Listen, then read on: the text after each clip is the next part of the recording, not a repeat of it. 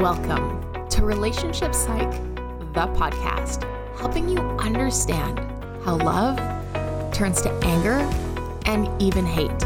Through the episodes, you will learn how to transform doomed relationships into exciting, intimate, and long lasting partnerships.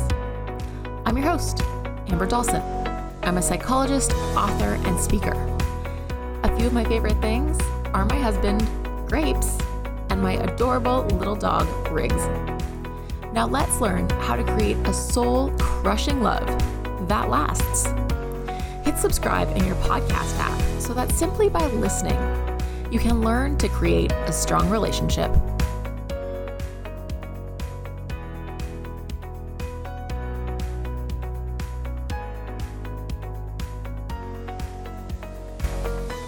Relationship Psych, the podcast, is not meant to diagnose, treat, prevent, or cure any mental health or relational issue. For treatment, talk to a mental health or relationship professional in your area. Today's episode is all about communication skills for couples.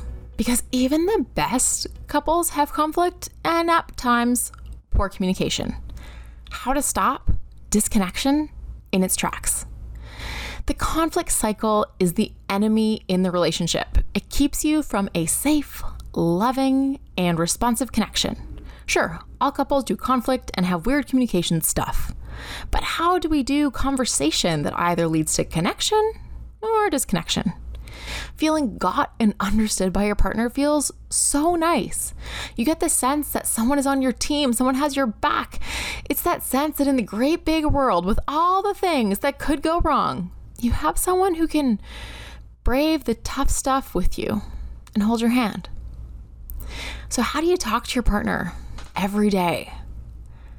Early courtship is overflowing with pleasurable experiences and feeling understood. Couples almost seem to have like a secret language for just the two of them. They can talk for hours, text all night, feel cared about at the glance of across a room.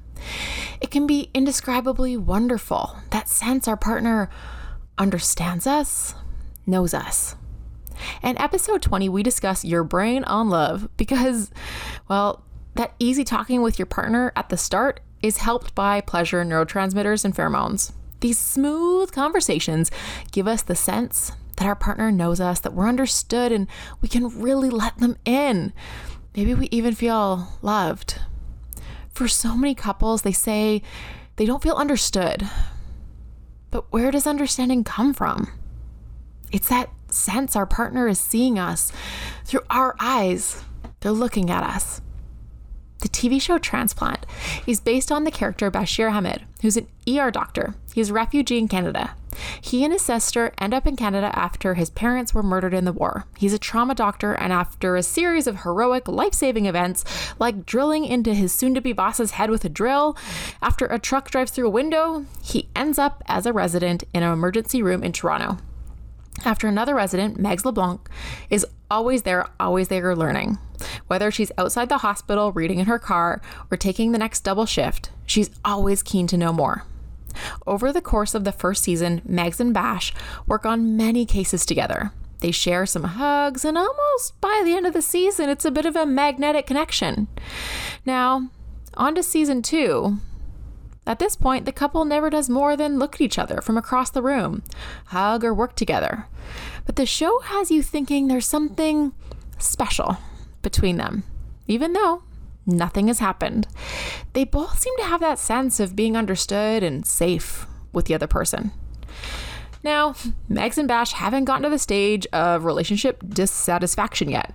Couples eventually have moments of displeasure, hurt, letdown, or broken trust. And that early experience of seamless ease became, can become something of the long distant past.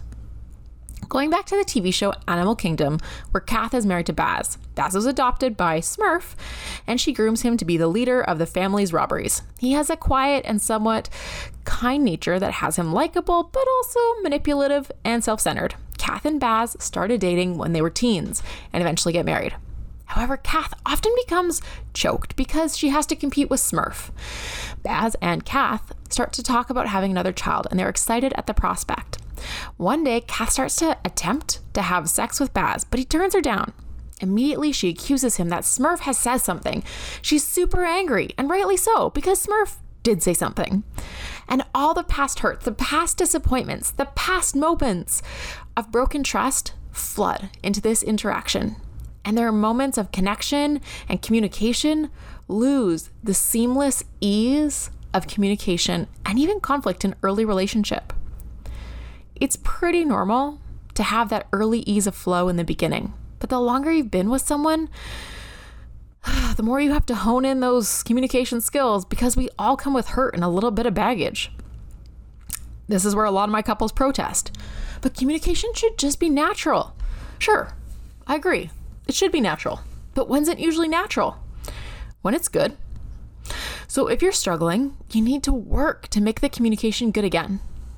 In the book by Amir Levine and Rachel Heller, Attached The New Science of Adult Attachment and How It Can Help You Find and Keep Love, they write that the purpose of effective communication serves two primary goals. The first, to help you pick the right partner for you.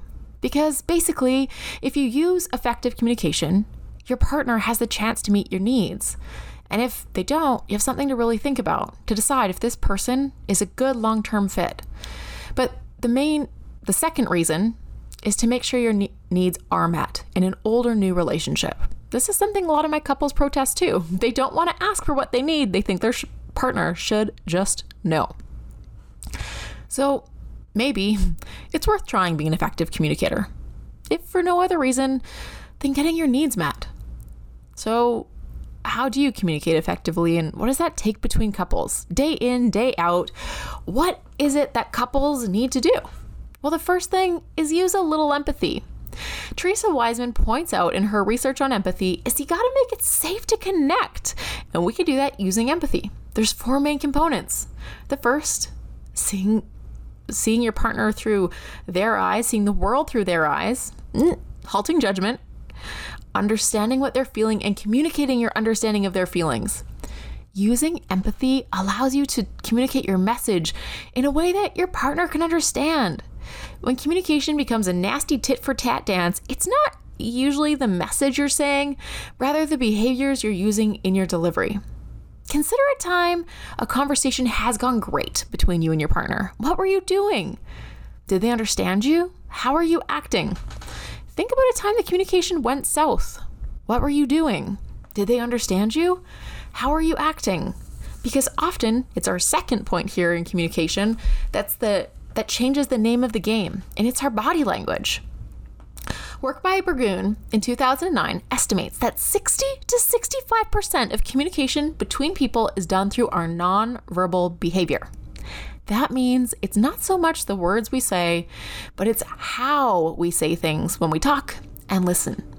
So when your partner is talking, lean in, give your head a nod, act like you're interested, act like dating an early relationship, like you would probably be so into a topic you didn't know anything about. Make that person feel important with your body language. To learn more about the empathy and using body language, check out the three point formula so you're finally heard. The free guide. Check it out at www.emberrelationshipsychology.com. Remember, just because the sound of what your partner is saying is hitting your eardrums doesn't mean they know you're listening.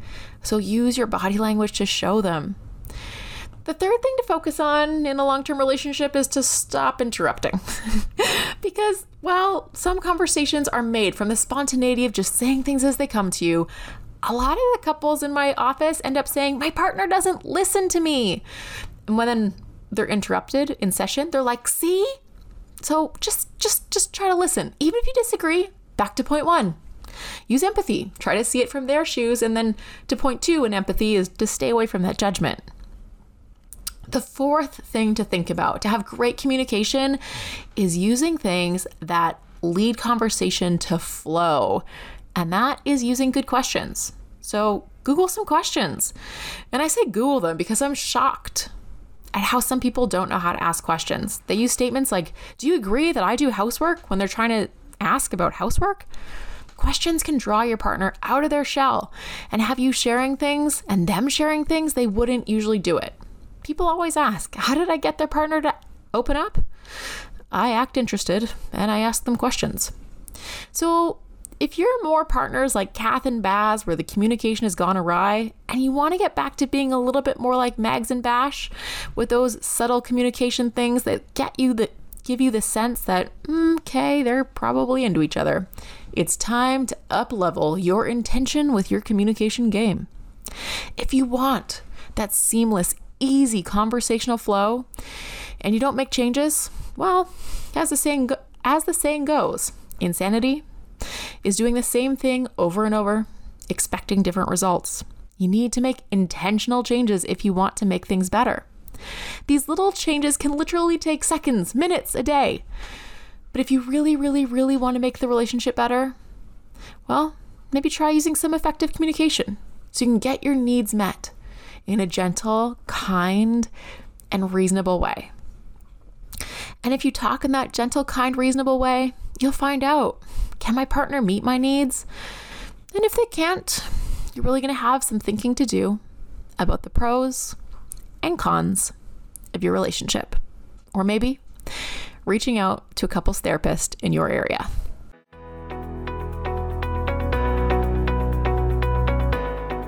Thank you for tuning in to Relationship Psych, the podcast, put on by Ember Relationship Psychology. If you're looking for more free relationship help or advice that comes straight from the couples therapy room, check out the free resources and the blog at www.emberrelationshipsychology.com.